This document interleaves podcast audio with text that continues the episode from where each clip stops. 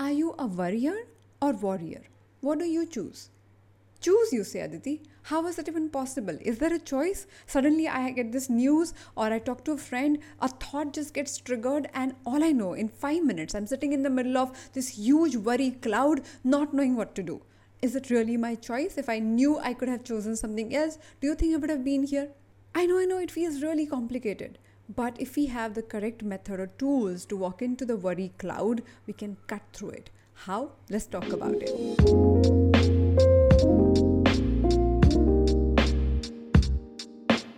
Welcome to Absolutely Right, the very first graphology based podcast show in India.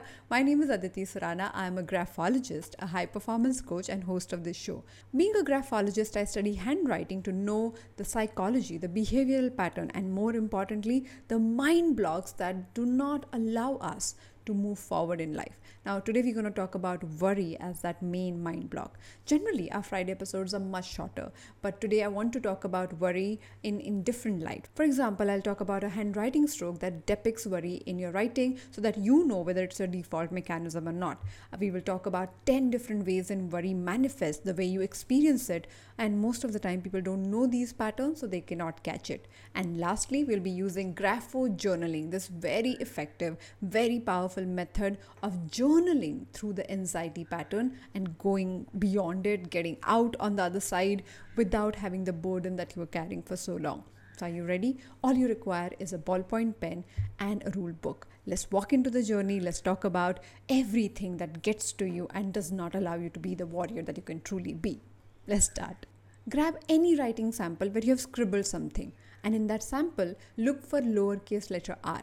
If you have a loop or a knot in this letter, in the tummy of letter R, then that shows you worry as your default mechanism. Now, all of us worry, but if you have that in your writing, that shows that that worrying attitude is your default mechanism. So, when you get triggered by anything, and I'm going to talk about 10 ways in which we can get triggered, that triggering automatically lands you in this big, huge situation of worrying, a trap that is extremely difficult to be broken.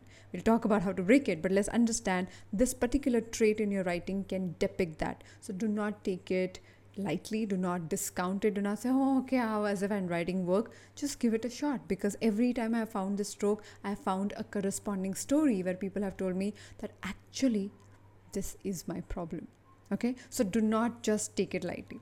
Let's look at the 10 ways in which you worry what exactly goes underneath. Point number 1 is coming up with all the possible reasons to discount the positive event like the amazing event of your life. For example if the presentation goes well or if you really reach your sales target you stand there and say okay yeah it happened because other people were not working pandemic was tough time for them or it happened by luck Point number two, making negative interpretations of things without any evidence. For example, if you look at somebody and you see the person frowning, you believe she's doing it because she hates you.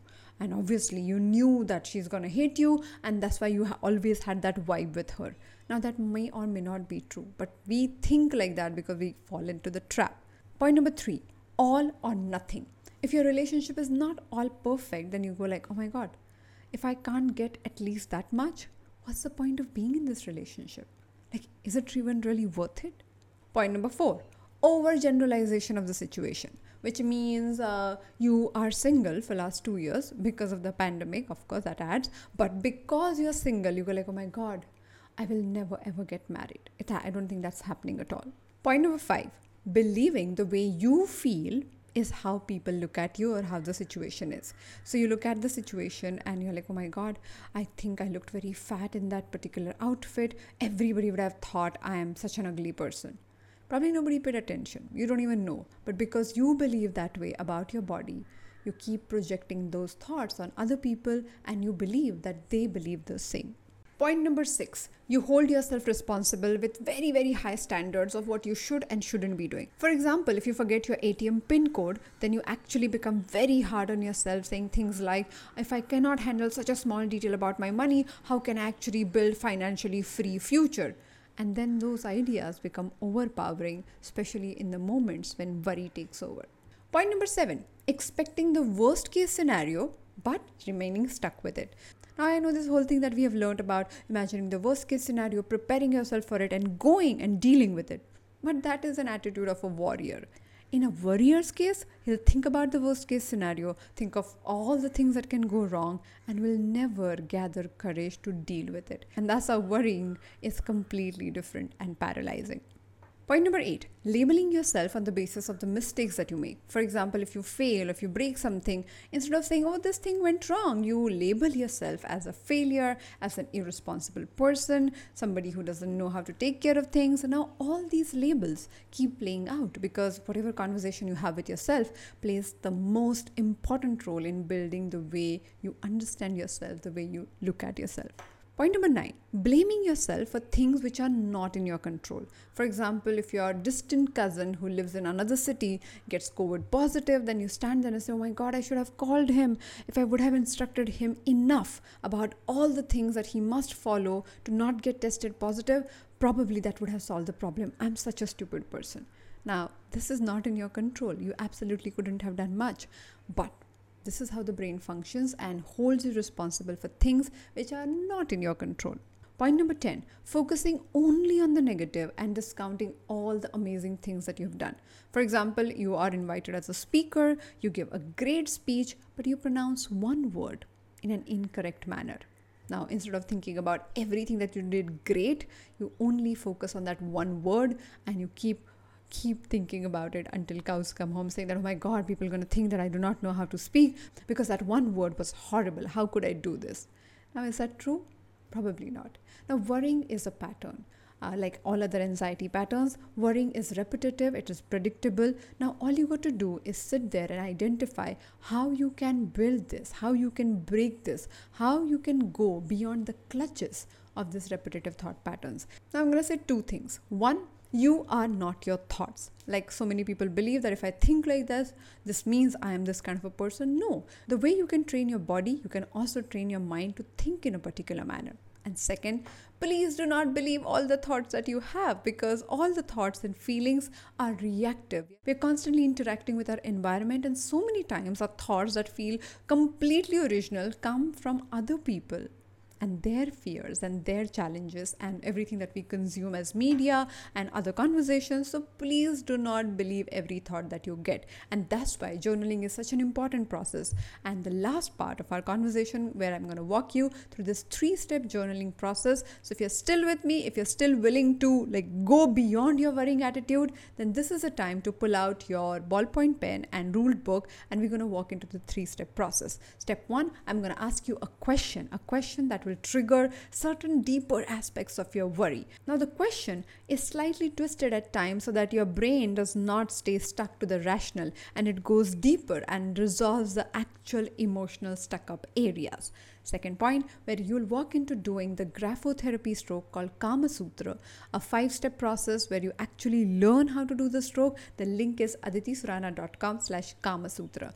This is a very, very powerful practice during the lockdown. Just during the lockdown in last 12, 14 months, we had more than 5,000 people who have tried the stroke, have learned how to go about it, and actually have solved their huge anxiety related problems. So please look at it and give it a shot for you to decide whether it works for you or not. And the third step is where you're going to respond to the question that we had asked in a handwritten style. So let's get to the question and break the pattern of worrying. I always mention this one quote. You might have heard me speak about this before. When your body is helpless, lead from your mind. And when your mind is useless, lead from your body. Now, worrying as a pattern is all about your mind going crazy and going into a loop.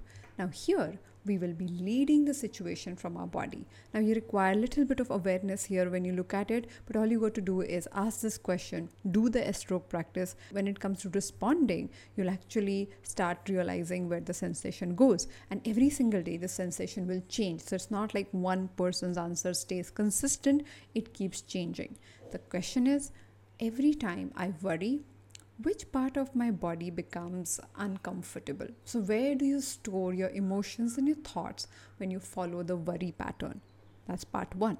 Second part is what can I do to relax or create movement in that part of my body. So, for example, if it is your neck, can you create the movement in your neck? If it is your tummy, can you actually breathe into it? What can you do? And you will have to figure it out. You'll have to experiment with it. You have to probably move your body, probably you have to dance, probably you have to, you know, actually figure your method of relaxing that part of the body.